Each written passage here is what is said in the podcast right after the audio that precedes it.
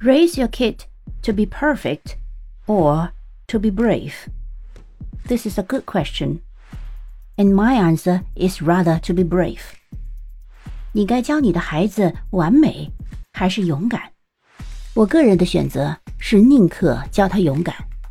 Teach your kids to play rough, swing high, crawl to the top of the monkey bars, and then just jump off head first.